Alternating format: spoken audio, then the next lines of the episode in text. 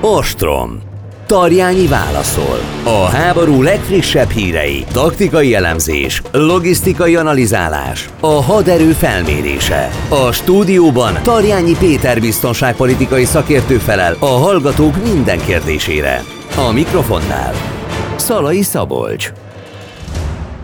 Kedves Anikó, kolléganőnk megbetegedett, és emiatt én vagyok most úgymond a beugrós, úgyhogy hát velem kell beérnie mind a hallgatóknak, mind pedig a nézőknek, hiszen a Spirit FM Facebook oldalán élőben is követhetik az adásunkat, és ugye egy órával később a rádióban is meghallgatható. Köszöntöm itt a stúdióban Tarjáni Péter biztonságpolitikai szakértőt, mi tegeződünk, Anikóval is. Így, így vagytok, meg hát már volt olyan egyébként, hogy én nyertem meg magamnak az ostromot, egyébként nagyon szeretem hallgatni ezt a műsort, és hát vannak vannak fejlemények, szóval van is miről beszélnünk az elkövetkező, hát egy órában ugye a rádióban egy órán keresztül, de még műsoridőn kívül, hogyha vannak hallgatói felvetések, kérdések, akkor természetesen ezekről is beszélünk.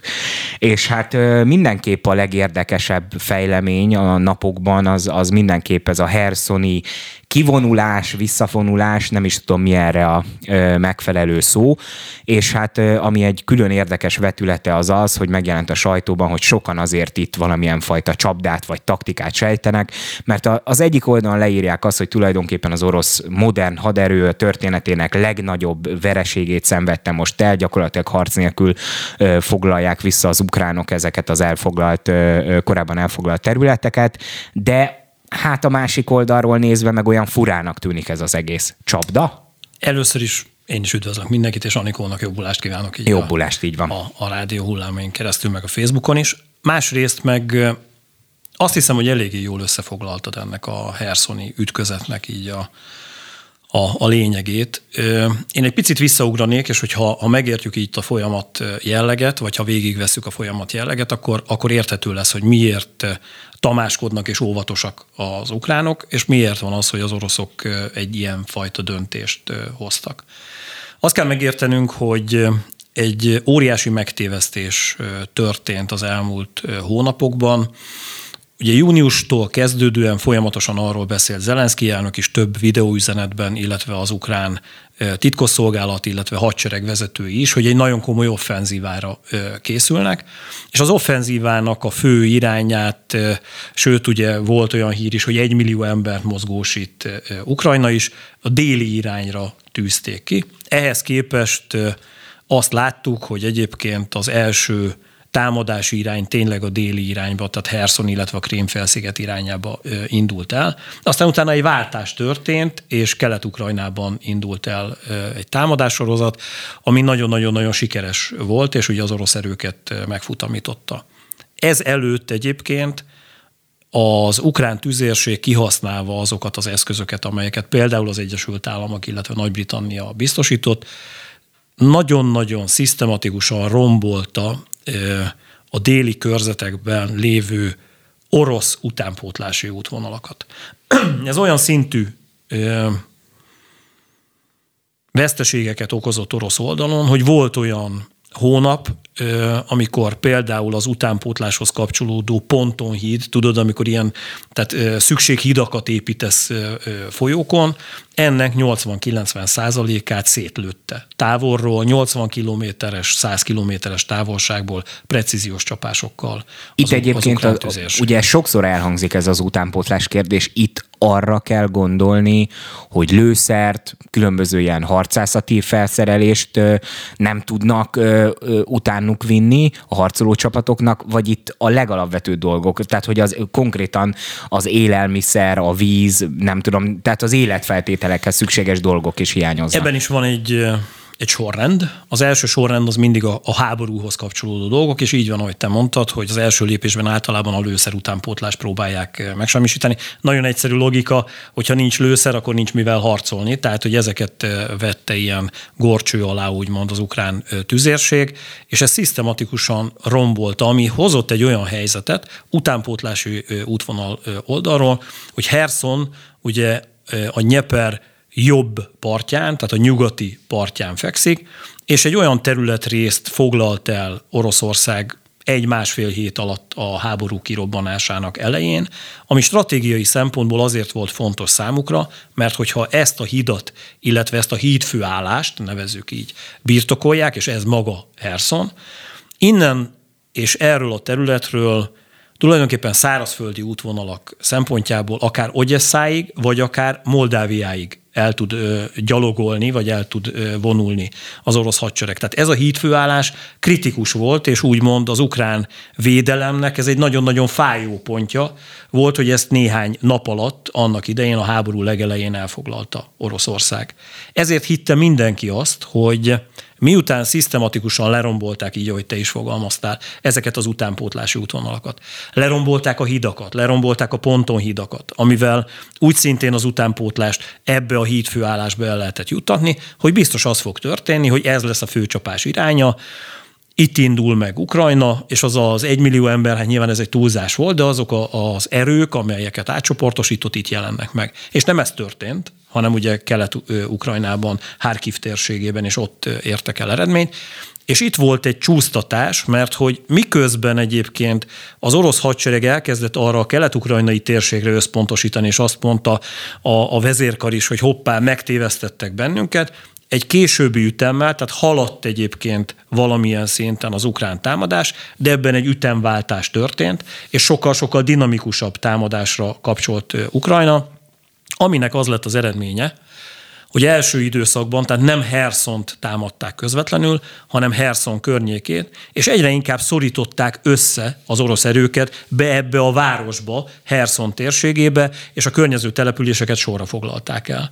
Miközben hiába próbált utánpótlás juttatni Oroszország Herszon városába, mert hogy érezték, hogy itt egy ostrom lesz, úgy, mint a mi e, e, műsorunk, e, egyszerűen arra jöttek rá, hogy itt két lehetőség van. Első lépésben a politikai elit is megszólal, tehát a Krem egy utasítást fogalmazott meg, azt, hogy tartani kell a végsőkig ezt a város, sőt, ugye itt Vucic-tól, ugye a szerb elnöktől kezdve, aki azért félig meddig időnként a Krem magyar hangja vagy szerb hangja, tehát nagyon pontos információkkal rendelkezik a tekintetben, hogy egyébként Moszkva mit szeretne. Egy második Stalingrádról beszéltek, hogy magyarán itt az orosz haderők beássák magukat, és a város harcban ténylegesen a védő fél pokoli veszteségeket tud egy támadó félnek biztosít, vagy okozni. És volt a másik megközelítés, hogy ki kéne vonulni ebből a városból, de hát itt ütközött az a két logika. Gondold el azt, amikor a kommunikációban, ami abszolút a te világod, megfogalmazódik, hogy végre volt egy eredmény a háború legelején. Tényleg egy fontos eredmény, mert hogy Ogyesszáig, Moldáviáig, tehát a dél-ukrajnai térséget el tudják foglalni ebből a hídfőállásból, ezt most föl kéne adni, tehát hogy ez ugye nonsens, tehát erre mondta azt a politikai elit, hogy úristen, ezt nem engedhetjük. Vagy pedig megszólal a katonai logika, amikor azt mondja Szurovikin tábornok, akit ugye most neveztek ki, és én azt gondolom, hogy ez egy fontos, mi is beszélgettünk Anikóval annak idején, hogy, hogy őt, őt azért is nevezték ki, és azért örültek a katonai szakértők is orosz oldalon, mert egy olyan típusú vezető, aki adott esetben megmondja Putyin elnöknek, hogy nem értek egyet, elnök úr. Hogy nem a politikai, meg a kommunikáció van, szempontok, hanem az, ami a hadászatban így van, kell. Így van, és a hadsereg érdekei az elsődlegesek. És valami ilyesmi történhetett, mert a mostani információk szerint úgy néz ki, hogy Oroszország föladja ezt a várost, és abban is van igazságot, hogy ez egy kicsit túl van spilázva ilyen szempontból, túl van dimenzionálva, amikor azt mondják nyugat, és a magyar média is átvette, hogy ez a, hogy fogalmaztál, hogy a hát modernkori hát történelem, történelem legnagyobb veres, orosz veresége. veresége. Hát ez egy csata, és olyan szempontból igen vereség, hogy ha ténylegesen kivonulnak Herszonból, akkor keresztet vethetnek arra, hogy, hogy megindulhassanak Moldávia és Ogyessa irányába, tehát ebbe a dél-ukrajnai térségbe, mert hogy egyébként a Nyeper nem egy kis folyó, tehát van olyan része, ahol egy-másfél kilométeres szélességű, sőt van olyan a delta torkolatban, ahol még szélesebb. Tehát egy vízi akadályon a ma világának a modern hadseregei sem tudnak olyan gyorsan így átugrani. Tehát azokat a hidakat, amiket annak idején elfoglalt az orosz hadsereg, nem véletlenül most a visszavonulás során sorra robbantotta föl Oroszország, hogy egyébként ne tudjanak utánuk menni az ukránok. De egyébként, hogyha ebben a térségben ők újból támadni szeretnének, azért ez a folyó egy nagyon komoly fizikai természeti akadály, amit át kéne vinniük. És hát ilyen szempontból volt az, hogy hát ténylegesen ez egy komoly vereség, ha igaz. Mert hogy eközben kiszivárogtattak olyan információkat az oroszok, hogy lehetséges, hogy ők mégse mennének el ebből a városból, hanem ez egy óriási megtévesztés. És a városban komoly erődítési munkálatok is folytak, aminek az lett a, az eredménye ukrán oldalon, hogy az ukránok behúzták a kéziféket, tehát nem egy olyan megszállást látunk, vagy egy olyan lerohanás, most hozzak egy teljesen más hadszintért. Visszaemlékszel Afganisztánra, amikor úgy volt, hogy, és az Egyesült Államok elnöke is arról beszélt, hogy, hogy még évek kellenek, mert az afgán kormányerők adott esetben a tálibokat vissza tudják tartani. Érdés mond eltelt kilenc nap, és már az afgánok elfoglalták. Hát a... és nem is vonták ki teljesen, akkor még csak megkezdődött így van, a kivonás, és már. Így van, tehát ezzel eléri azt Oroszország, hogy Ukrajna behúzza a kéziféket, tehát nem mer olyan gyorsan ebben a térségben egy dinamikus támadás mentén egy lerohanó taktikát alkalmazva megjelenni a városban, és ezen keresztül biztosít magának Oroszország időt, hogy szépen nyugodtan, most nem kényelmesen, tehát, de el tudják hagyni a területet, és ami ennél fontosabb, minden egyes visszavonulás eddig, és ezért mondom azt, hogy ez a legnagyobb veresége Oroszországnak, az a komoly vereség sorozat és technikai probléma, hogy a legtöbb vereségnél és visszavonulásnál a nehéz fegyverzeteit Oroszország ott hagyta. Ez így történt Kijev térségében, amikor az első hullám volt, tehát ez a március-áprilisi Kijev-Szumi térsége. Így volt most, egyébként Harkiv térségében is. Hihetetlen mennyiségű orosz technikát, harci technikát tudott működőképesen megszerezni. Ukrajna, és nyilván ebben a térségben is, hát gondold el, hogy hónapokig erősítették ezeket az állásokat. Rengeteg technikai eszköz került, tüzérségi eszközök, felderítő eszközök. Ezeket nem lehet egyik pillanatról a másikra kivonni, ehhez idő kell. És ezen keresztül szivárogtatták ezt ki, hogy ők tulajdonképpen csapdát állítottak az ukránoknak. Gyere, gyere, gyere, gyere. Tehát, hogy így hívják. Hát igen, mert hogy van az egészben egy nagy, nagyfokú ambivalencia, hogy ugye az egyik oldalon a sajtóból, aki napi szinten figyeli itt a folyamatokat, sokat, vagy aktívan érdekli, hogy akkor hol tart a háború, hogy a Sky News-tól a BBC-n át mindenki ö, kiteszi nyilván Twitterről ö, uh-huh. származó fotókat, amin az látszik, hogy Hersonnak már a ö, különböző közterein ö, ö, lógnak az ukrán zászlók, meg lobognak a magasban, és a másik oldalon meg olvassuk azt, hogy hát igen, de hogy a kivonulás az ilyen egy hetet is igénybe vehet, hogy egyébként a város környékén még ott van 20 kötőjel 40 ezer különböző különböző becslések, mennyi katon, orosz katona, tehát hogy ö, olyan, hogy harc nélkül feladják a várost, már egy részén lógnak az zászlók, de egyébként a környéken még ott vannak, tehát hogy, hogy azért ez, ez mutatja ennek a dolognak a kettőségét, hogy nehéz megítélni, hogy itt akkor valójában tényleg mi történik. Most, most, most mentél át karakter oldalról egyébként így a szerkesztő műsorvezető oldalról ukrán hírszerzési vezetőbe, mert egyébként az ukrán hírszerzés vezetője ugyanezt gondolja végig, amit te hogy, hogy ez egy furcsa helyzet. 20-40 ezer egyébként, most bocsánat, most pontosítom itt az ukrán hírszerzés. Tehát ez kb. 10-12 ezer ember, de akkor is egy Az sok, azért persze. Sok. És ilyen szempontból ezért gondolják azt az ukránok, hogy szépen lassan haladnak, ami egyébként az oroszoknak jó, mert ténylegesen ezeket a technikai eszközöket ki tudják vonni. Én kisebb esélyt adok arra, hogy egyébként ez egy csapda lenne, és szépen ebbe belesétálnak az ukránok, és egyébként hirtelen Oroszország egy ilyen zseniális taktikai húzással. Olyan pincéből előmásznak igen, az orosz vagy, katonák. Vagy, vagy a, a, a csatornákból, tehát ezt kevéssé hiszem, de lehet ilyen forgatókönyv. Erre mit tudom, adok 20-30 százalékot, a nagyobb százalékot, ezt a 60-70 százalékot én arra adom, hogy szépen visszavonulnak. Ami egyébként nem annyira jó az orosz hadseregnek.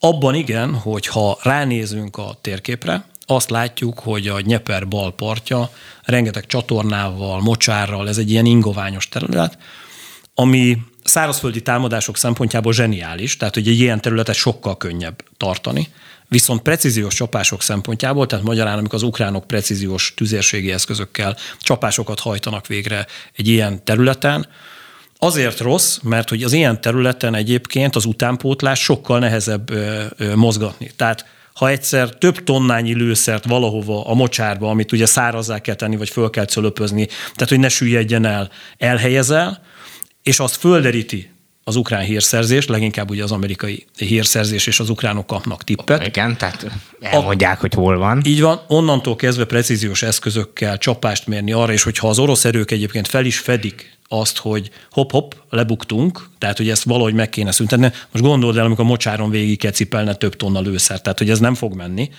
Tehát, hogy ilyen szempontból ez egy kicsit a precíziós csapások szempontjából ilyen sakmat helyzet, de én nem is gondolom azt, hogy az ukránok szeretnének átkelni a Nyeperen.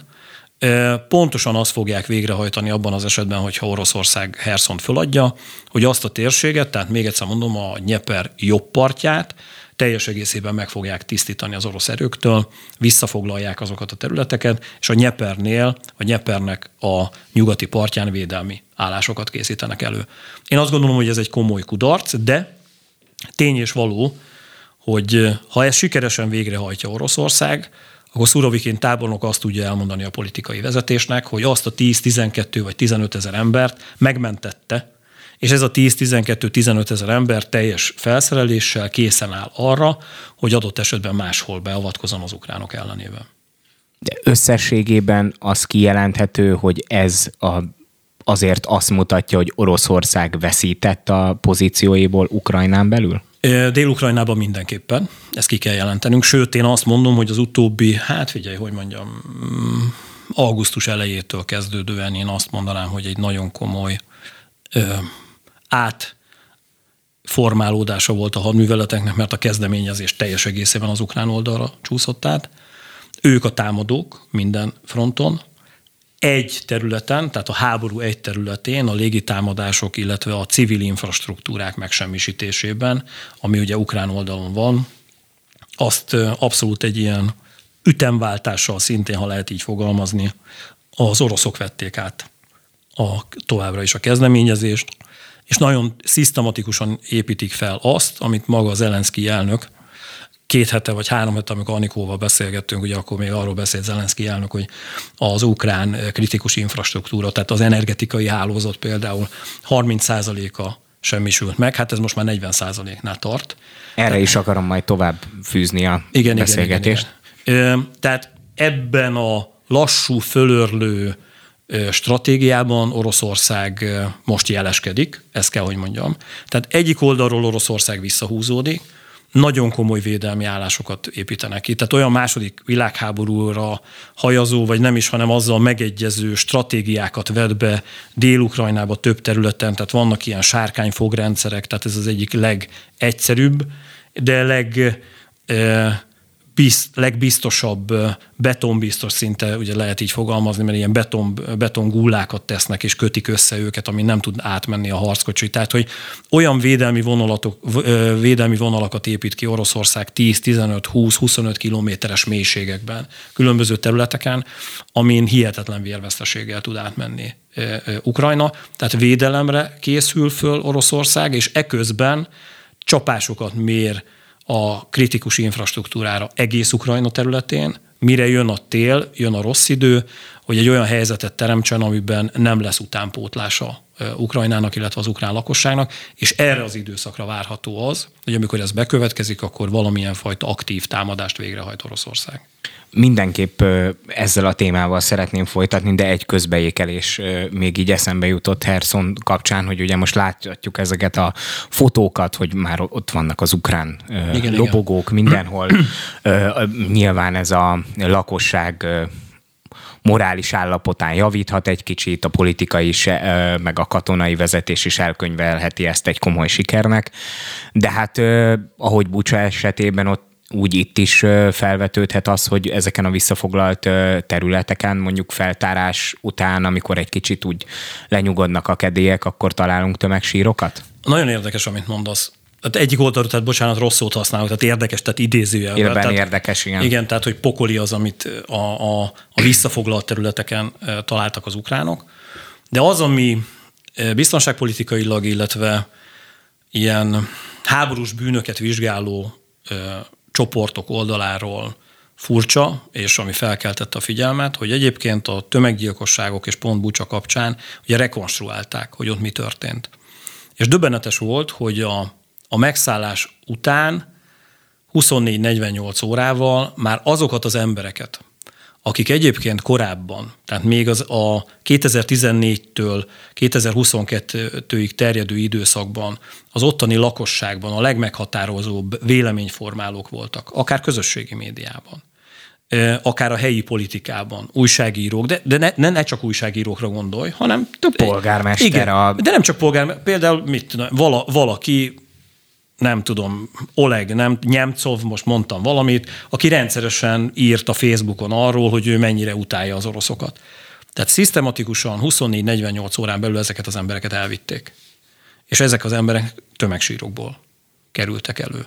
Tehát egyébként a megszálláshoz kapcsolódóan Oroszország egy olyan fajta felderítő és hírszerző tevékenységet végzett el korábban, hogy egyébként azokon a területeken, ahol ők megjelentek, vagy az orosz hadsereg, vagy zsoldosok, vagy csecsenek, teljesen mindegy, Tudták, hogy kikért kell elmenni, ezeket az embereket elvitték, vallották, hogy további információkat szedjenek ki, és igazán az egésznek van első részében egy ilyen abszolút ez a megszállás, amikor azokat a potenciális veszélyforrásokat, tehát humán oldalról elviszed, akik baj tudnának csinálni, illetve próbálsz tőlük információkat ö, szerezni, mert nyilván ezekre az emberekre támaszkodik Ukrajna, egy, külön, egy, egy megszállás esetén, hiszen ezek az emberek azok, akik leginkább fegyvert fognának. Tehát, hogy ezektől az emberektől lehetett megtudni azt, hogy hol vannak titkos fegyverlerakatok, hol vannak ilyen ellenálló sejtek, partizán-csoportok,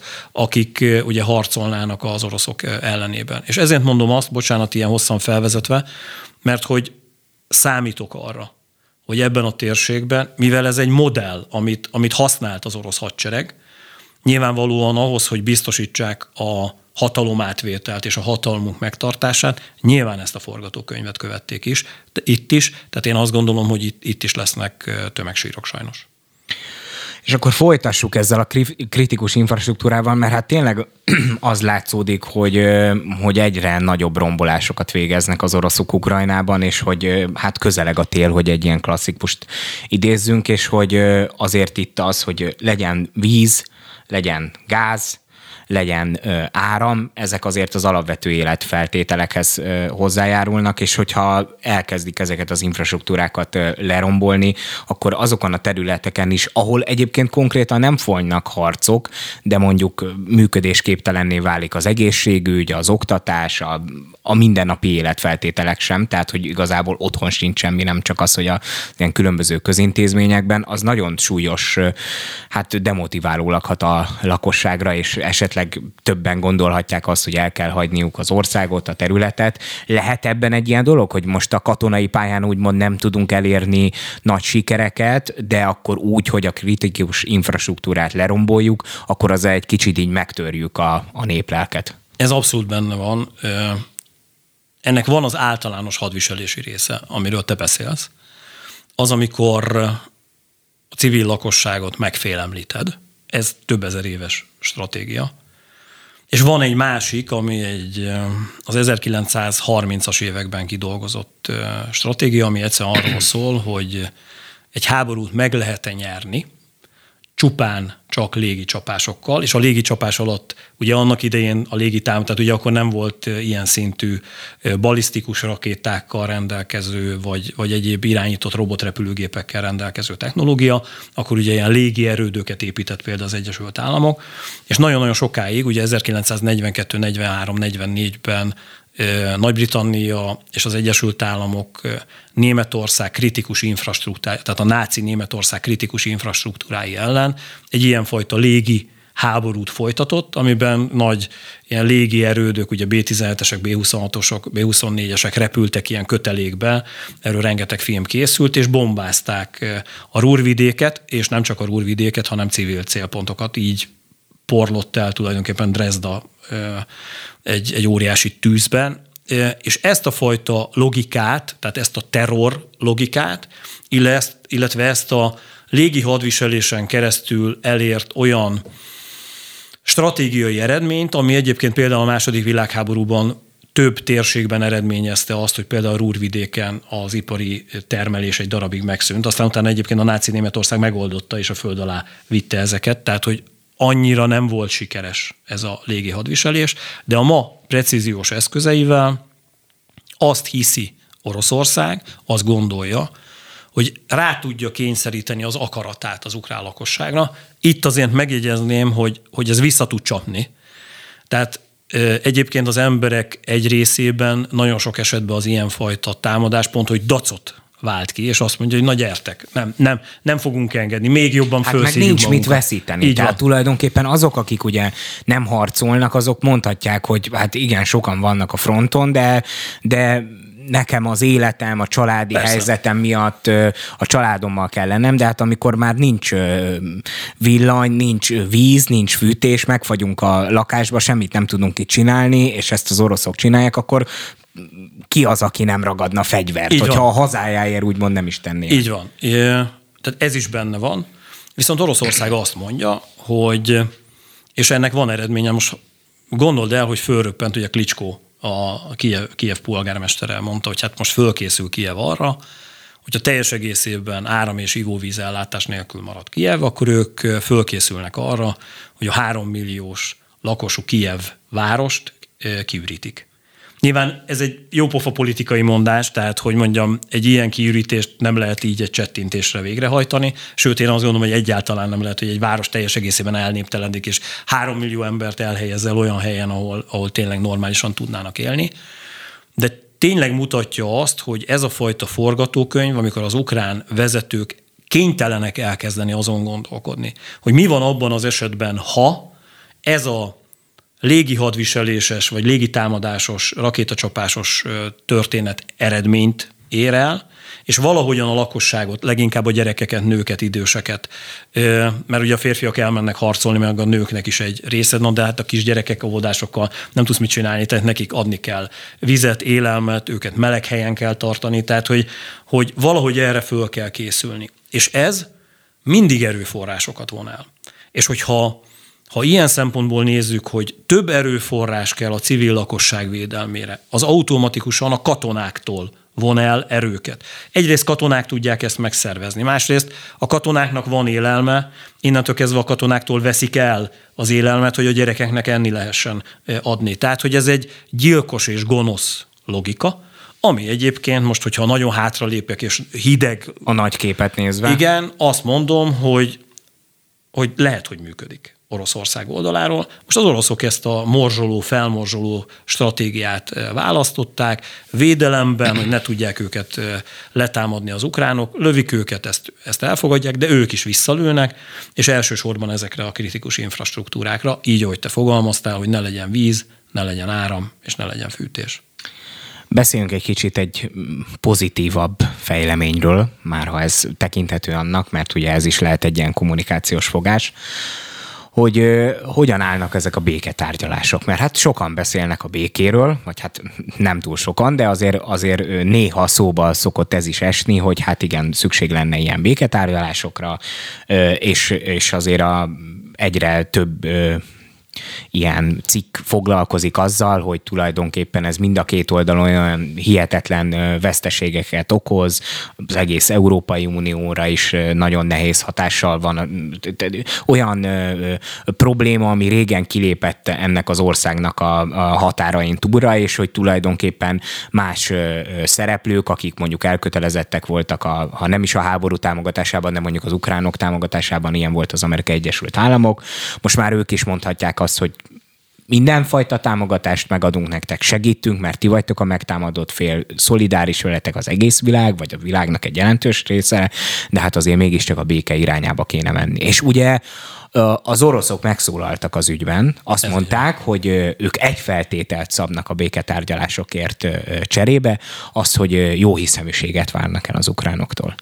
Na most a másik oldalon ott vannak az ukránok, akiknek azért elég komoly követeléseik vannak, ami nyilván értető, hiszen ők a megtámadott ország, és változott ebben az ukrán álláspont az elmúlt napokban, ugyanis Volodymyr Zelenszky elnök korábban azt mondta, hogy az egy feltétele volt, hogy legyenek béke béketárgyalások, de ennek feltétele az, hogy ő Vladimir Putyinnal, ameddig ő az Orosz Föderáció elnöke, nem hajlandó egy asztalhoz ülni. Ebben állítólag amerikai nyomásra változott a véleménye. Tökéletesen összefoglaltad. Tehát, hogy ti komolyan Igyekszem pótolni Anikót egy, pedig hát nagyon nehéz. Azt kell, hogy mondjam neked, ez a hét egyik legérdekesebb híre volt nekem biztonságpolitikai szempontból. És ezt, ezt válasszuk ketté, hogy miért. Egyrészt van az orosz álláspont, ha megnézzük az elmúlt hetekben, és akkor lépjünk attól hátra, hogy mind a két fél folyamatosan arról beszél, hogy persze, persze, tárgyalni kell, de, de igazán semmi nem történt. Hát miért történt volna, amíg az oroszok azt érezték, hogy ők vannak nyerőhelyzetben, hát persze, hogy nem akartak tárgyalni. Most az ukránok érzik ugyancsak nyerőhelyzetben magukat, és ők ezért nem akarnak tárgyalni. Orosz oldalon meg egyszerűen, amik, vagy a vesztes oldalon, vagy, a, vagy az éppen hátrányban lévő oldalon, meg azért nem akartak akár orosz, akár ukrán oldalról nézzük, mert hát rosszabb lapokkal ülsz oda a tárgyaló asztalhoz, vagy a kártyaasztalhoz, hát persze egy, egy rosszabb leosztásnál egy jobb lap kombinációval akarsz oda. Hát főleg, ha ezt egy zéró összegű játszmának Így tekinted, van. amiben vagy nyersz, vagy veszítesz. Igen. És ugye itt az egy nagyon fontos hír, hogy, hogy Oroszország kezdeményezte ezt az egész, és az ő részükről volt. Az eddigi történésekkel szemben egy sokkal komolyabb felvetés. Sőt, ugye az volt egy ráerősítő valami, hogy kiszivárgott, most nem tudom így fejből megmondani, de nyugati médiumokhoz is eljutott az az információ, és én azt gondolom, hogy az elsősorban orosz oldalról juthatott ki, tudatosan, hogy, hogy Oroszország az Egyesült Államokkal kezd, tárgyalt. ahol ugye azt mondták az amerikaiak, hogy jó, jó, jó, jó, de nézd, hogy félidős választások, sat, sat, sat, sat, de ennek ellenére leültek az oroszokkal egyeztetni. Tehát az háttérinformációkban kiszivárgott, hogy igen, beszélgetnek egymással. Ez egyrészt Oroszország pozíciója szempontjából azt mutatja, hogy, hogy azért a top vezetés látja azt, hogy baj van. És tényleg szeretnének tárgyalni. És azt gondolják egyébként, hogy ezekkel a védelmi intézkedésekkel, mint amiről például Herson kapcsán beszéltünk, azért írd és mond, 18-20 százalékát Ukrajnának elfoglalták. A Krímfélsziget az övék. Tehát és hogyha itt nagyon-nagyon háborúskodás van, ezt a térséget, sőt a Krímfélszigetet külön kiemelte Putyin, hogy a Krímfélszigetet megpróbálja Ukrajna elfoglalni, hát akkor lehetséges, hogy taktikai atomfegyverhez nyúlnak. Tehát, hogy ott az úgy mindenki leízzadt. Mert hát azt mondja, hogy az Oroszország területe, és ugye a saját területén belül. Így van, és nem csak Oroszország területe, hanem ugye ott van például Szevasztopol, tehát olyan katonai bázisok vannak, amiket nem most kezdett el építeni Oroszország, hanem 100 éve, 150 éve, 200 éve. Tehát ott olyan orosz katonai infrastruktúra van, amit hülye lenne átadni Oroszország. És erre azt mondták, hogy eddig és ne tovább, nekünk ez kell. Viszont azzal, hogy oda ballaktak, és azt mondták az amerikaiaknak, hogy féljetek már ide, segítsetek már egy kicsit ebben a, a történetben, ez biztos, hogy megtörtént, mert amikor fölröppent ez a hír, ugye Zelenszky így, hogy fogalmazta, lecsapta, hogy oké, okay, oké, okay, oké, okay, tárgyalhatunk, de Putyin nélkül. Aztán nyilvánvalóan, és ez most nem ilyen kombinálás vagy konteó, hanem, hanem tényleg több szakértő is ilyen állásponton van, illetve ez szivárgott ki az Amerikai Egyesült Államok kormányzati oldalairól is, hogy, hogy beszélgettek Zelenszkijel megfelelő amerikai vezetők és diplomaták, akik azt mondták neki, hogy hát azért csak oda kéne ülni ehhez a tárgyaló asztalhoz. És ez a másik nagyon fontos rész ebben a hírben, ami nagyon érdekes volt a héten, hogy most egy nap alatt, vagy másfél nap alatt, 24-36 óra alatt Zelenszky újra gondolta ezt az álláspontját, és azt mondta, hogy hát miért ne, persze üljenek le és tárgyaljanak. Én ezzel kapcsolatban továbbra is szkeptikus vagyok. Egyszerűen azért vagyok szkeptikus, mert eh, nyilván az a fajta jó hiszeműség, amit Oroszország elvár, ez nem tud működni.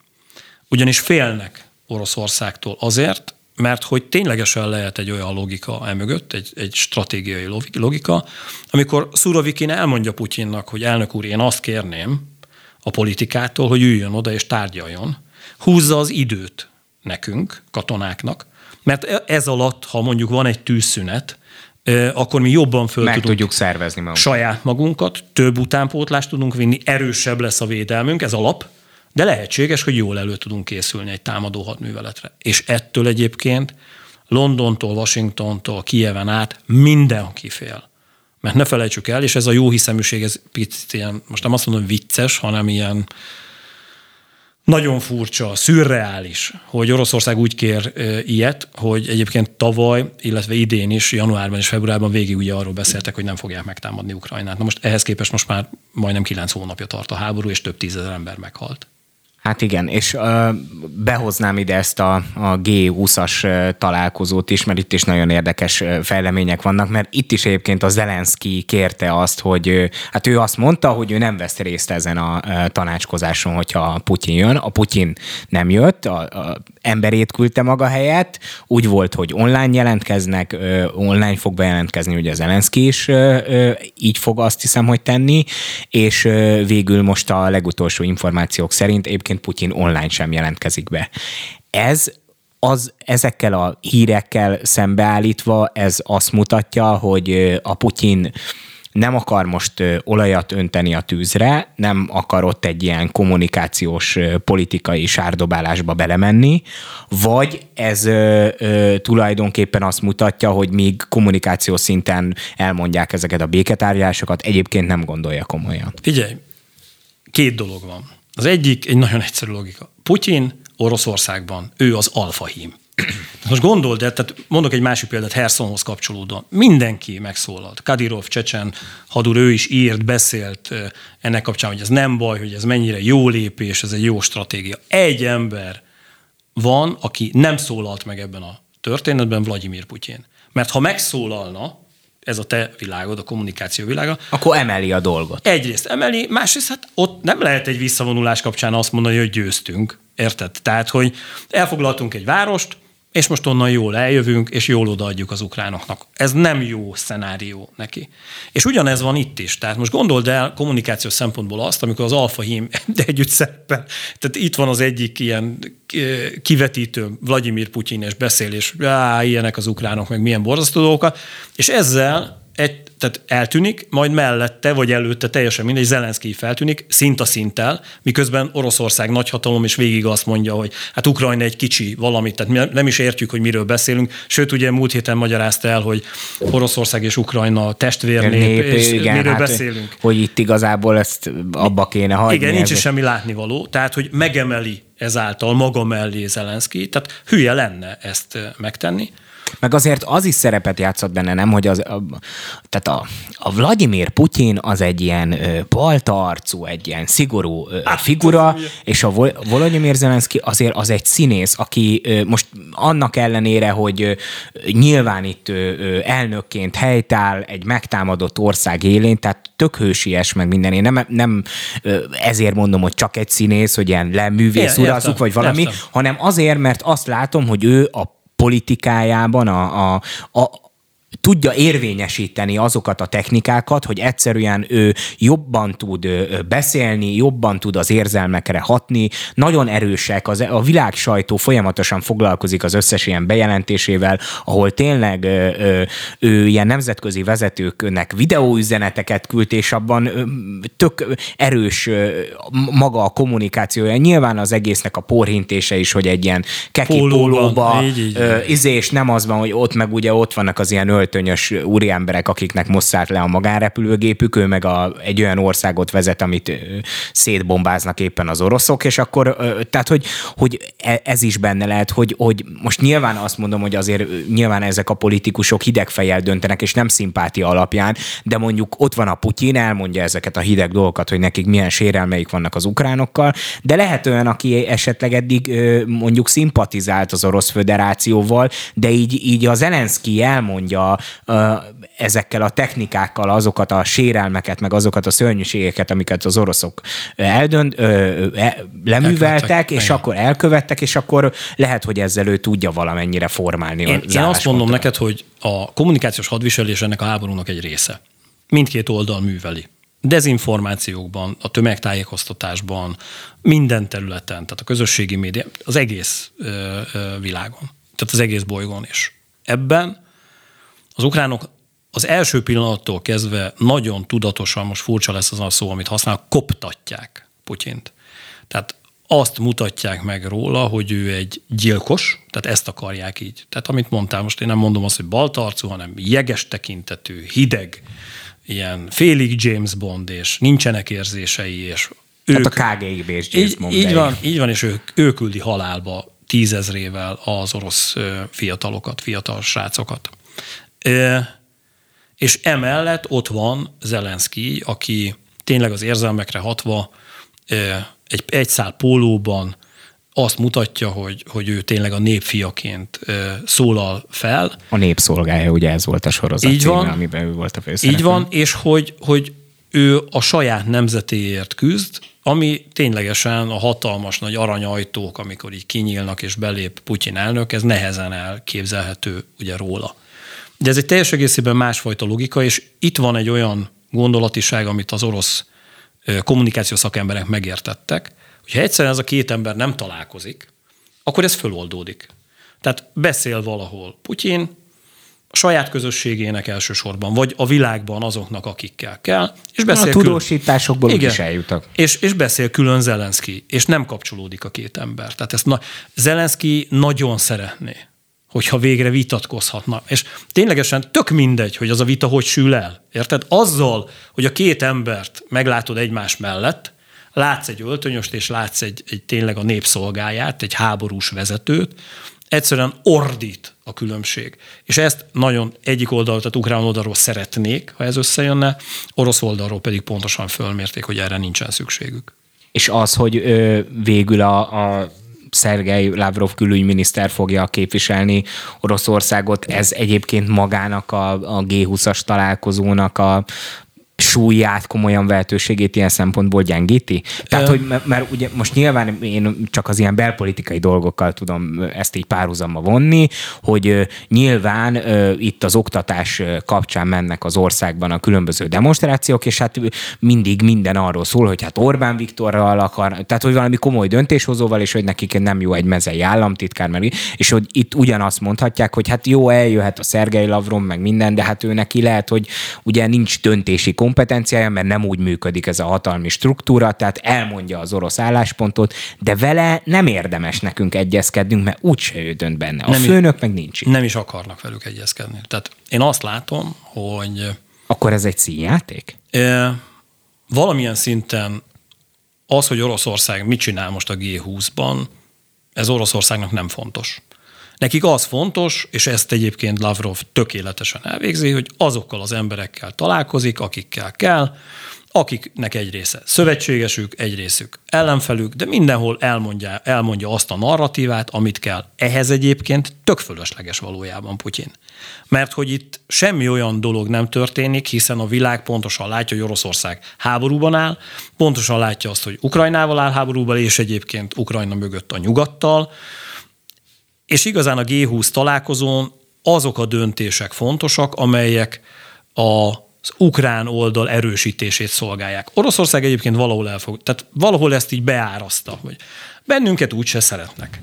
A kínaiakkal össze tudunk hozni valamit. Az indiaiakkal úgy szintén. Nagyjából kirajzolódott, Lavrovék ezt összepakolták, és Putyin önmaga is látja. Irán, Észak-Korea, Kína, egy ideig ugye volt ez a BRICS csoport, tehát ugye Dél-Afrika, Brazília, tehát hogy itt lehet valamit tenni, ez azért úgy szűkült, a brazil választások azért úgy nem sikerültek jól Oroszország szempontjából, tehát és megvan az a, az a két-három ország, akikre egyébként a háborús erőfeszítések szempontjából számítani lehet. Az, hogy hirtelen a G20-ak közül ö, valamelyik ellenfelük ö, azt mondja, hogy hirtelen megtért, és egyébként úgy érzi, hogy Oroszországnak van igaza, ezt senki sem várja. Tehát ilyen szempontból ez a G20 csúcs nem arról szól, hogy, hogy Oroszország mit tud elérni. Az volt érdekes Oroszország szempontjából, hogy Putyin megy vagy nem, de Putyinék pontosan fölmérték azt, hogy ez egy súlytalan valami, mármint Oroszország szempontjából súlytalan, minek menjen.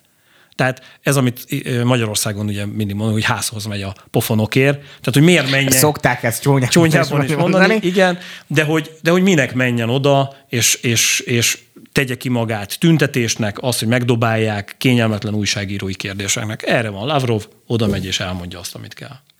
És egy kicsit a magyar vetületről is beszéljünk, mert hogy készített nem régiben a Publikus egy kutatást a háború megítélésével, meg a, háborúba, a háborúra adott válaszokkal kapcsolatban, és hát neked is volt annak idején egy ilyen, nem te készítetted a kutatást, nem, nem, de te nem, készítetted, Igen. és egy kicsit a motivációd is érdekelne, te ugye az Aves Research-el készítetted korábban ezt a kutatást, de miért tartottad fontosnak, hogy hát zsebedből azt mondta az Áves tanár úrnak, hogy e- ezt így meg kéne nézni, hogy ezzel mi van. Egyszerűen azért, mert érdekelt, hogy Magyarországon mennyire veszik komolyan ezt a háborút. Akkor, tehát ugye ez... Ez májusban. Május, volt. május vége, június eleje. tehát ez egy pillanatfelvétel volt a magyar társadalomról.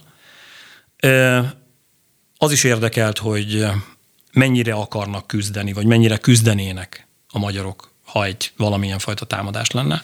Az is egy érdekes kérdés volt, hogy melyik az a korosztály, társadalmi réteg, amelyik automatikusan elhagyná az országot, hogyha egy ilyen helyzet adódna. És hát nyilvánvalóan az is egy fontos kérdéskör volt, amit Závesz Tibi nagyon jól vizsgáltak, hogy, hogy ki milyen szinten látja ezt agressziónak, tehát Oroszország oldaláról, Ukrajna irányába, és ki nem. És hát ezekből voltak ugye nagyon súlyos megállapítások, és ez azért is volt érdekes, mert ezzel egy időben Szlovákiában, Csehországban, és ha jól tudom, Lengyelországban és Németországban is elkészítettek ilyen jelentéseket, és nagyon érdekes dolgok jöttek, vagy láttak napvilágot, és ezeket is össze tudtuk hasonlítani. Ami a nem jó érzésem, mert akkor beszéljünk így. Azt hiszem, hogy tehát a publikuszt említette, de most itt Bettire nézek szerkesztőnkre, hogy szerintem a medián ugye a medián készített a publikus előtt két hete, vagy nem tudom, tehát ugye volt Igen, egy volt, másik, volt másik, másik kutatás, ha nem a medián volt, akkor bocsánat, de szerintem jól, jól emlékszem. Azt hiszem a medián, igen. Igen. Ami nagyon érdekes, hogy ha elfogadjuk azt a két héttel ezelőtti időpontot, ugye nem azt a pillanat felvétel mutatja, hiszen ugye az adatokat fel kell dolgozni.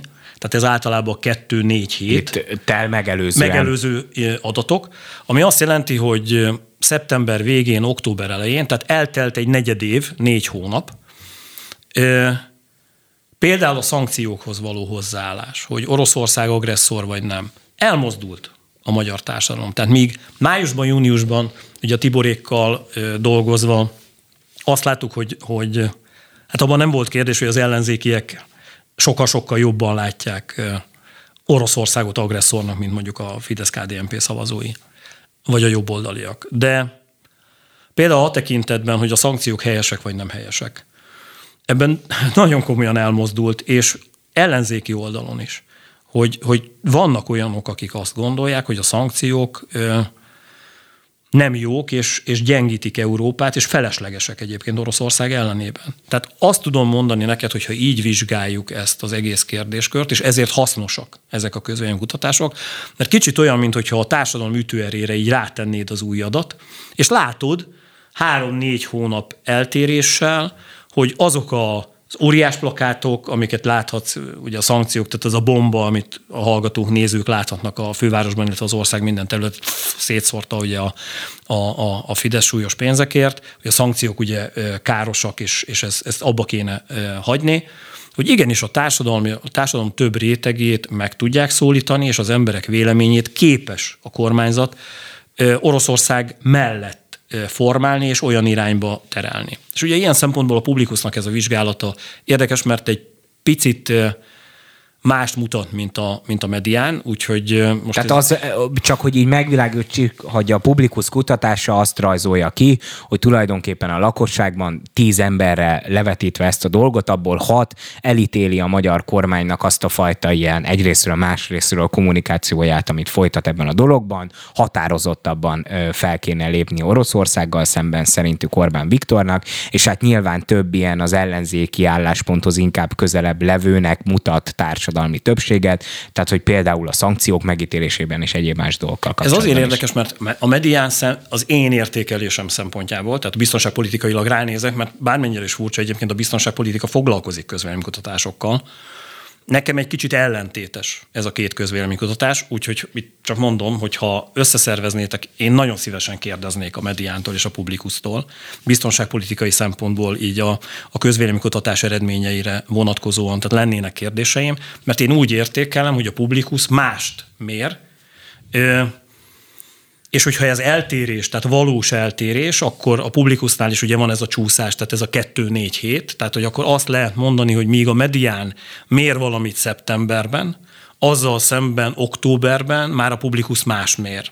Hát igen, nem mindegy, hogy ez módszertani dolog, ez egy hiba, az, hogy vagy valami má- más, más fajta csoportokra lőttek, vagy valami tényleg Változott. elmozdult a Igen. közvéleményben. Beszéljünk még, mert három-négy percünk van hátra a hivatalos adási időből, és mindenképp szerettem volna még egy ö, dolgot ide közbeékelni, az, hogy jövő héten megjelenik egy új könyved, Igen. a Dominó címmel, Igen. aminek van egy nagyon érdekes vetülete, amiről itt az adás előtt beszélgettünk, hogy tulajdonképpen ti vizionáltatok valamit, ami egy politikai krimiben, vagy egy ilyen háborús regényben úgy szerepel, hogy aztán ezt az életbe igazolta, és ez az északi áramlathoz köthető. Így van, no, spoilerezünk egy kicsit a könyvet. Spoilerezünk.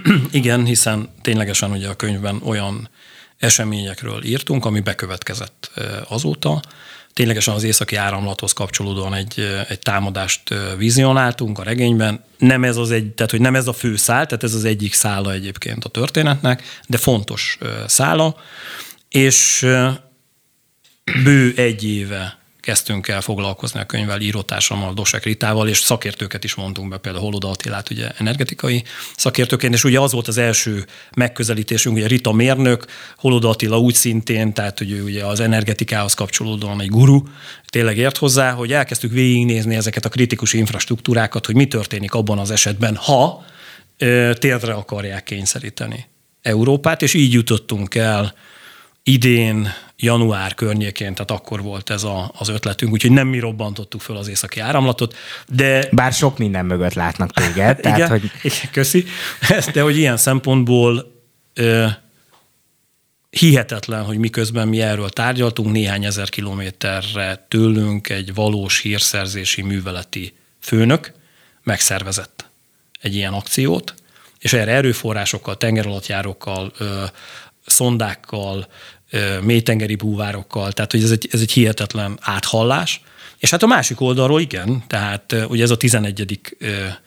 könyvünk Ritával közösen a 11. regényünk, és mindegyik regényünkhöz kapcsolódóan volt aktualitás, ami vagy akkor történt meg, vagy, vagy később beigazolódott és, és megtörtént, úgyhogy ilyen szempontból sokat gyára mondjuk azt, hogy nem mi voltunk, nem mi voltunk, nem mi voltunk, de ezt egyre nehezebben hiszik Mert ugye ez, ez a könyv, a Dominó, ez nem az orosz-ukrán háborúról nem, szól. Nem. Ez fontos hangsúlyozni. Nem. Az alapfelvetés az, az egy egészen más. Ez, ez előtt történik, tehát maga a történet egyébként tavaly július, augusztus, szeptember, októberben zajlódik, tehát nem a háborúról szól, de annak megelőző valamilyen. Így kezdődött egyébként, tehát akkor kezdtük el írni.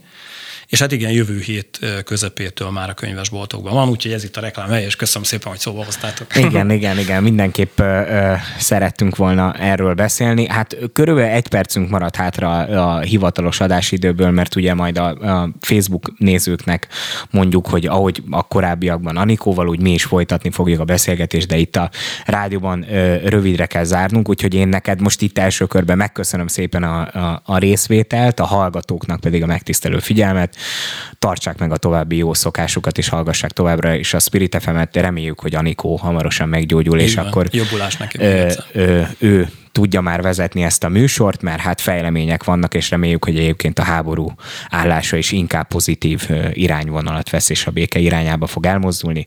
Köszönjük szépen mindenkinek, aki hallgatott minket. Sziasztok! Sziasztok!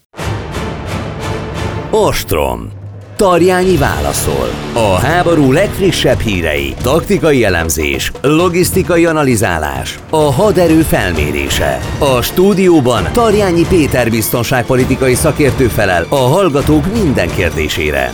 A mikrofonnál Szalai Szabolcs.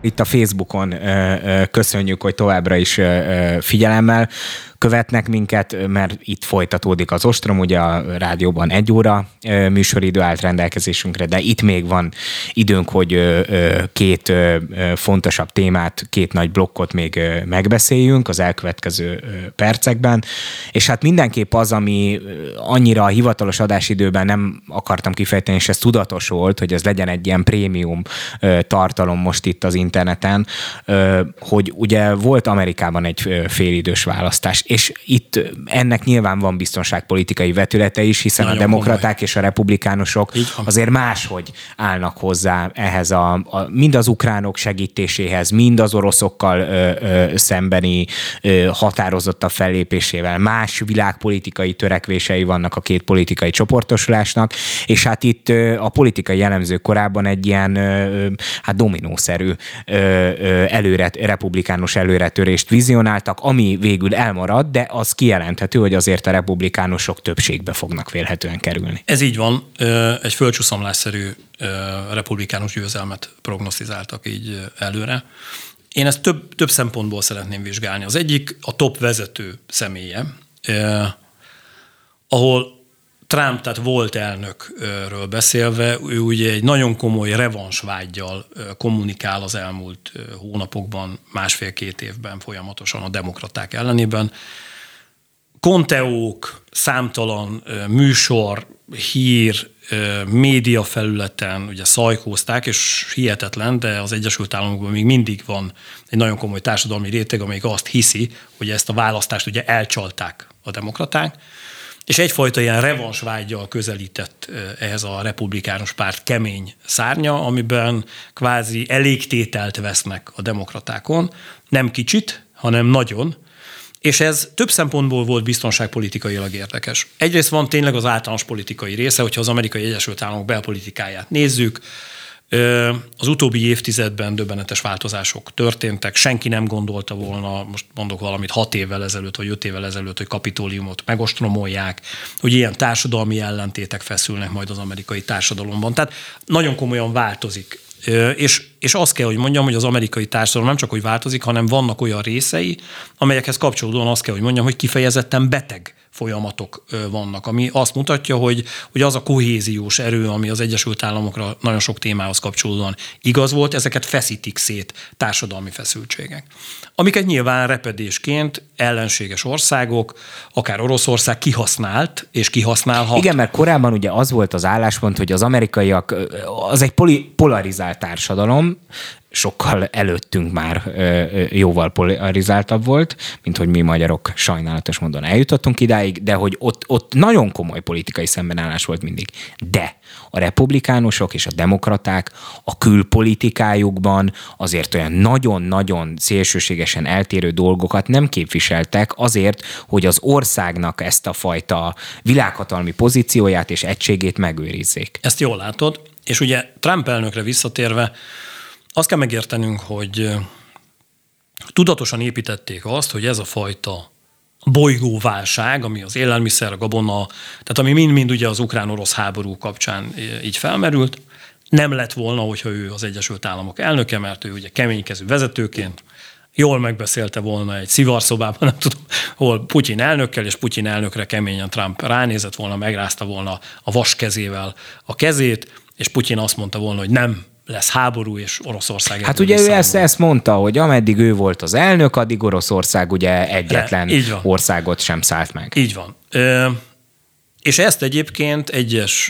republikánus politikusok elhitték, támogatták, sőt, nagyon komolyan több területen egyébként a trumpista ö, republikánus politikusok lehetőséget kaptak ezen a megmérettetésen, tehát ezen a félidős választáson, kormányzói tisztségekben való megmérettetésben, ahol egyébként csúfos kudarcot vallottak. Tehát az a fajta földcsúszamlásszerű vagy dominószerű összeomlás, amit egyébként prognosztizáltak, nem következett be. És ez több szempontból hullámokat vett. Tehát, hogy van egyrészt ennek egy biztonságpolitikai rész, amit előbb mondtam az Egyesült Államok belpolitikájára, amiben azért Trump előretörése és az ő lehetőségrendszere nagyon komolyan szűkült, és az, hogy a demokraták nagyon sok bénázást, tehát ezt azért tegyük hozzá, ellenére komoly stratégiai pozíciókat képesek voltak megőrizni. Tehát a szavazók átlátnak nagyon komolyan egyes üzeneteken, és hát ne felejtsük el azt, hogy például a Wagner csoport vezetője és mindig elfelejtem az ő nevét. Akit mindjárt mondok is, Prig- Yevgeny Prigozsin. Prigozsin. Múlt héten ismert el, hogy 2000, ő, őróla ugye azt kell tudni, hogy az egy dolog, hogy a Wagner csoportot vezeti, 2014-től kezdődően ő az, aki az orosz titkosszolgálatoktól függetlenül működő troll és ilyen politikai kommunikációs beavatkozó hacker csoportokat irányít, és elismerte ugye múlt héten, hogy a 2016-os választásokban az ő emberei avatkoztak be az elnök választásba, és hát most is ott vannak, és pont beavatkozni próbálnak az amerikai választásokba. Ez nem, ez nem lehet egy ilyen hencegés, hogy tudod, hogy be, lehet, mi, lehet. nyúltunk olyan szempontból nem az, hogy azóta ez tényszerűen beigazolódott, tehát ő azért merte ezt elmondani, mert a világ egyébként már tudja, hogy ezt megtették. Hogy, hogy ezt megcsinálták. Így van, és ilyen szempontból kvázi csak elismerte. Nyilván a mostani hatalmi helyezkedésben, mert hogy ez folyik most Oroszországban a Krem környékén, Nyilván ő emelkedik, tehát ő egy keménykezű vezetőként. Tehát míg Szurovikin tábornok a hadseregben foglal el pozíciókat, eközben az oligarchák környékén a Wagner csoport vezetője kezd főhangadóvá válni. Tehát ilyen szempontból ebben a helyezkedésben persze ez egy jó inf, tehát ez egy jó eh, image növelés volt, hogy ő ezt így Hogy hát figyeljetek, én még az amerikai elnök választásban be, bele tudtam avatkozni, így van. De az, hogy most beavatkoztak, ami nem kérdés, hiszen ha ebben a háborúban az történik, hogy egy republikánus előretörés eh, mentén Ukrajna kevesebb fegyvert, kevesebb lőszert, kevesebb pénzt kap a háborúra. Nyilván Oroszországnak attól könnyebb, könnyebb, persze. És ez is most zátonyra futott. Hozzáteszem egyébként, ezt egy picit ez a szakmai véleményem túldimenzionálták itthon kül, külpolitikai szakértők.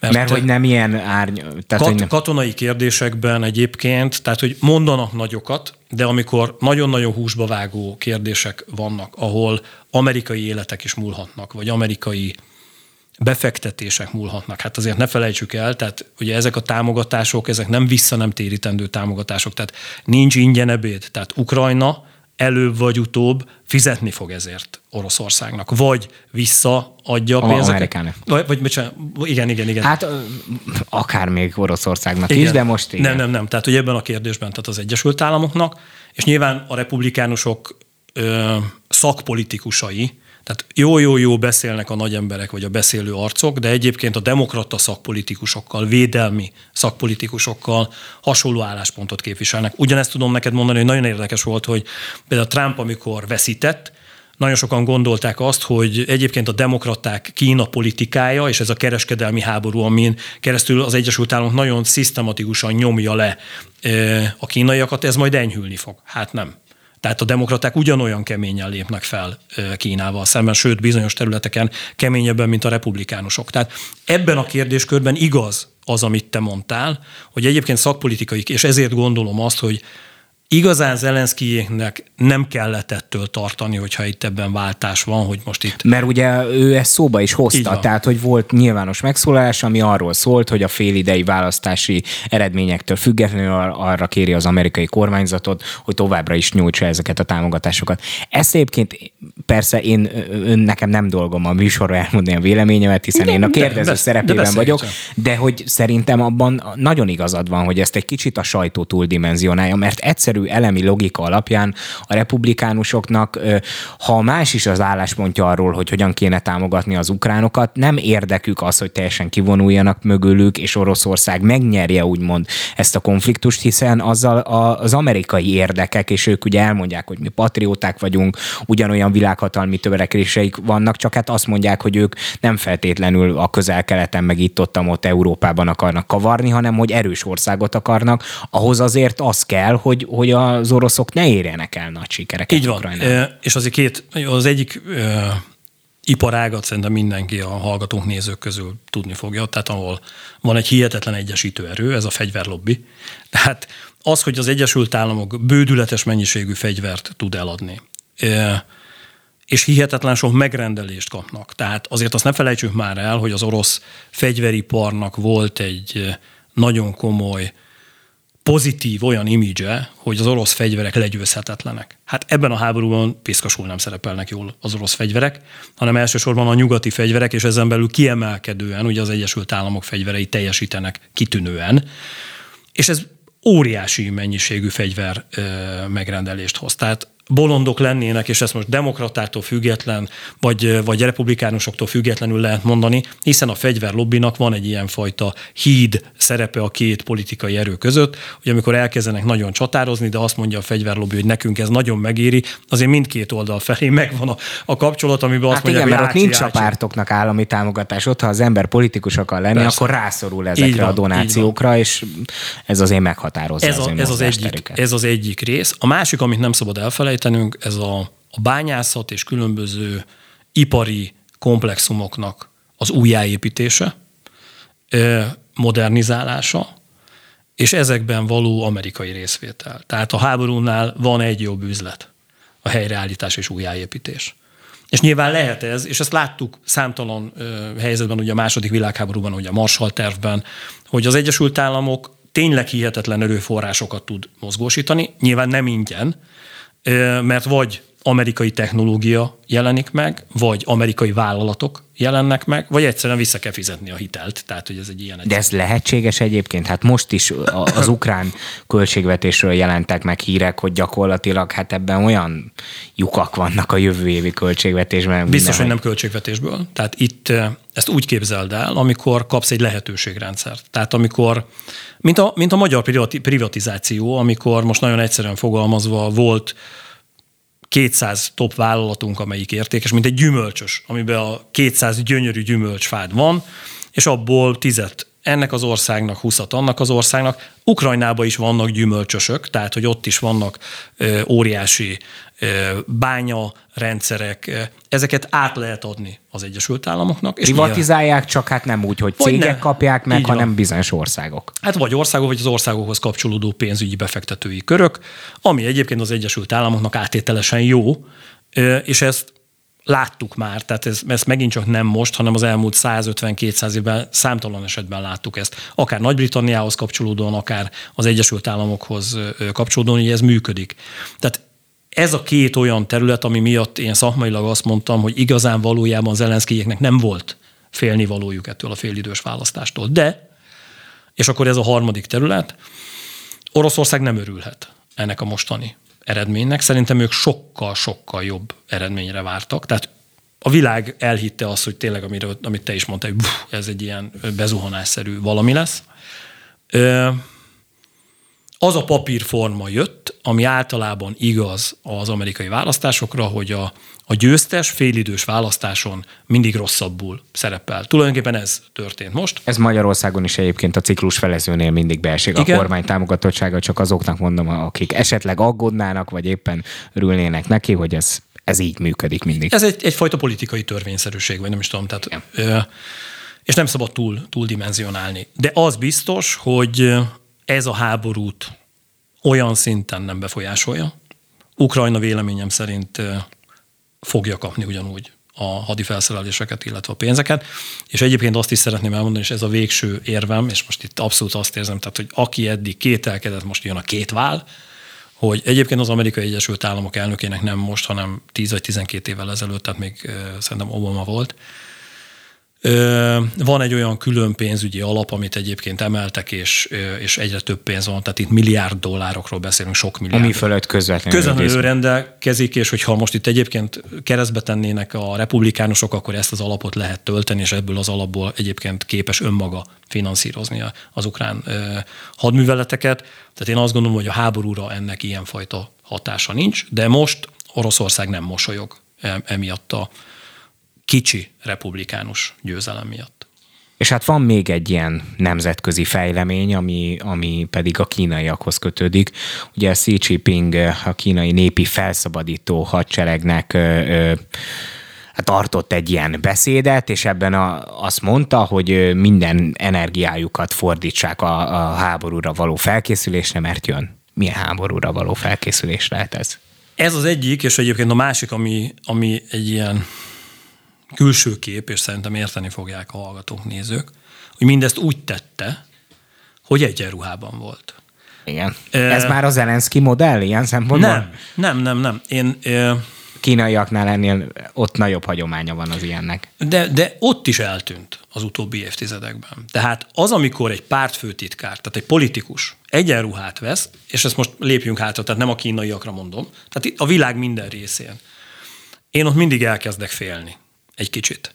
Hát főleg Mert, úgy, hogy nem visel hadat, ugye? Igen, de most, most gondold el, tehát amikor tehát magyar politikus elkezdene egyenruhába járkálni. Tehát úgy, úgy azért megnéznénk. Most viccesen állna nagy többségüknek, de, de nem is ez a lényeg, hanem önmagában, amikor egy politikus egyenruhát húz, az önmagában egy fenyegető üzenet. Főleg akkor, amikor egy pártfőtitkár, tehát egy politikai erő vezetője azt mondja, hogy egyben nem csak politikai erő vezetője vagyok, nem csak a kínai elnök vagyok, hanem egyébként a hadsereg vezetője, vezetője is, is, és mint katona szólok katonákhoz, és mondom azt, hogy elkezdtünk készülni a háborúra.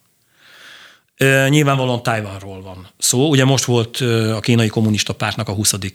kongresszusa, ahol megfogalmazták ugye ez a két rendszer, egy nemzet elvet, amit nem szabad azért annyira komolyan venni. A két rendszer, tehát ugye ők arról kommunikálnak, ez egyébként 1997-ben, meg 98-ban is ugye fő szlogen volt, hogy amikor Hongkongot visszaszerezték, hogy Hongkongban hiába, hiába volt egyébként Nagy-Britanniának és a világ gazdasági működésének ugye a kapitalista berendezkedése, nyugodjon meg mindenki attól, hogy egy kommunista ország ezt így megszerezte, vagy visszakapta, ettől függetlenül ez a két rendszer tud működni. Hát, hát nem működött annyira zöggenőmentesen, sőt, ugye most már nagyon nem működik, láthattuk ugye Hongkongban a zavargásokat, de ez egyfajta ilyen kesztyűs kéz, amiben simogatják a tájvaniakat, és azt mondják Tájvannak, hogy nyugodjatok meg, igazán a valódi működési rendszereteket a politikai erőnk, a kommunista elit nem fogja befolyásolni, de ennek ellenére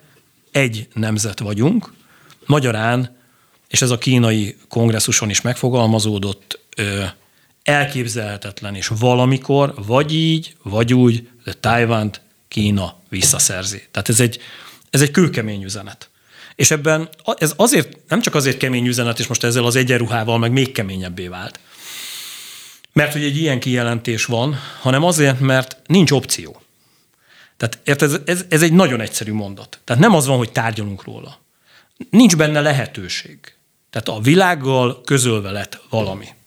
Hogy hiába motorozik itt a, a, a, az Európai Unió, hiába motorozik az Egyesült Államok, Japán, bárki, egyszer ezt Kína vissza fogja szerezni. Nem nyugszunk bele. Nem. Így van. És ennek van így, főleg ezzel az egyenruhával egy nagyon fenyegető üzenete. Nyilván most egyébként azt látjuk, ahogy egy ilyenfajta háborúnak egyfajta főpróbája ez az orosz-ukrán háború, mert nagyon-nagyon sok történetben egyébként Kína hasonlóképpen szervezte a hadseregét. Nem ugyanúgy, tehát nagyon sok témában más, mint az orosz hadsereg, de sok alapmozgásban, alapfejlesztésben azt a mintát követte, mint Oroszország, és ez a minta megbukott. Tehát egyébként ezzel szemben a nyugati erők, a NATO ereje, technológiái megmutatták ebben az orosz-ukrán háborúban, hogy félelmetes és erősebb, mint egyébként Kína vagy Oroszország hadereje és haditechnikája most.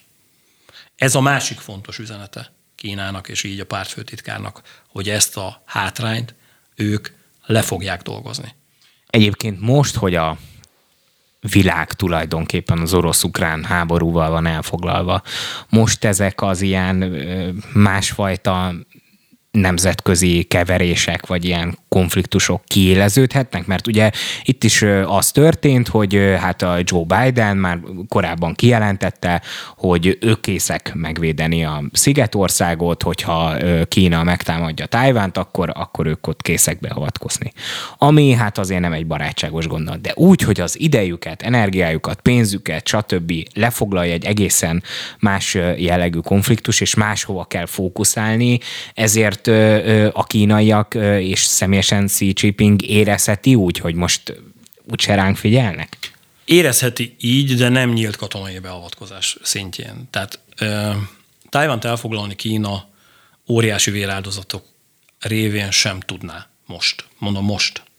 És most egyébként az Egyesült Államok úgy, hogy igazán hírszerzési szempontból avatkozik be az ukrán háborúba, és úgy, hogy technológiákat biztosít.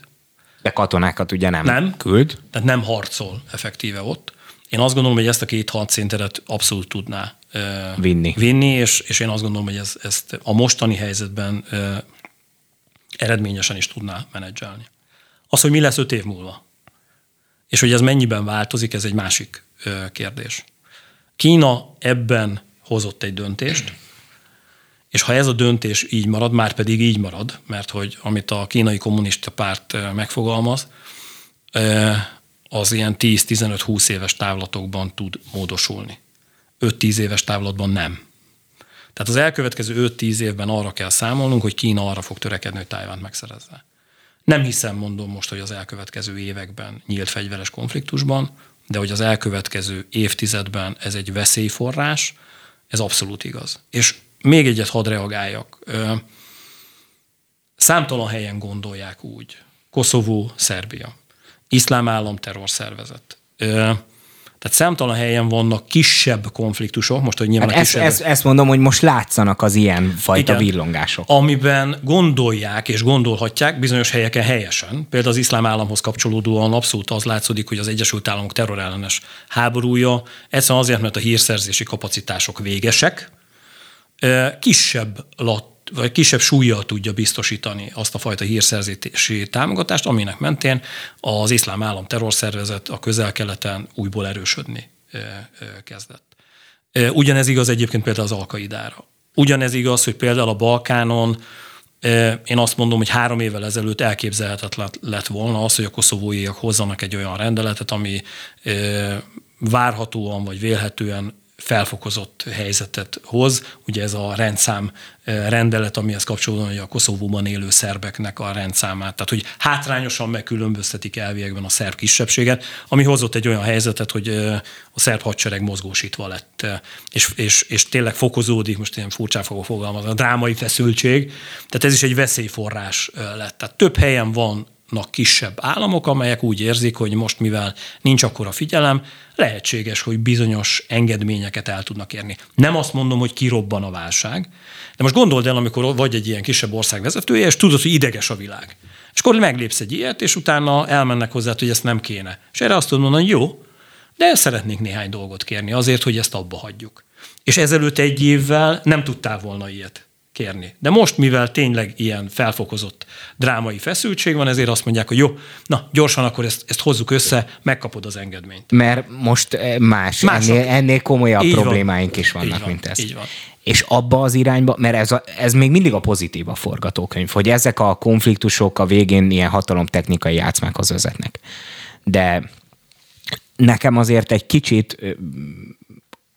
van egy, van egy ilyen érzésem, nyilván azért, mert intenzívebben fogyasztom ezeket a híreket, és hát nyilván nem éltem az első és második világháború idején, de hogy, hogy egy picit azt érzem, hogy, hogy valójában akkor ilyen lehetett az élet a, a, a, köz, a köztes időszakban, hogy, hogy, ez a, hogy folyamatosan vannak ilyen országoknak ilyen sérelmeik, és ezek aztán egy idő után oda eszkalálódnak, és így össze ö, ö, kötődnek, hogy, hogy minden, mert ugye láttuk ezt az orosz-ukrán háborúnak az első heteiben, hónapjaiban is, hogy mindenki, vagy a világ különböző ö, ö, pontjairól ugye jelentették be a támogatásukat ö, Ukrajna mellett, de hát azért az világosan látszódik, hogy, hogy a, annak a világnak megint vége van, és pont nem véletlenül mondom így, hogy megint vége van, hogy azért nem az van, hogy az Amerikai Egyesült Államok meg már pár nyugat-európai ország elmondja, hogy hogy ez a történelem jó oldala, és az egész világnak oda kell állnia, mert látszik, hogy a, az ukrán-orosz háborúban, hogy ki milyen álláspontot képvisel, hogy ki az, aki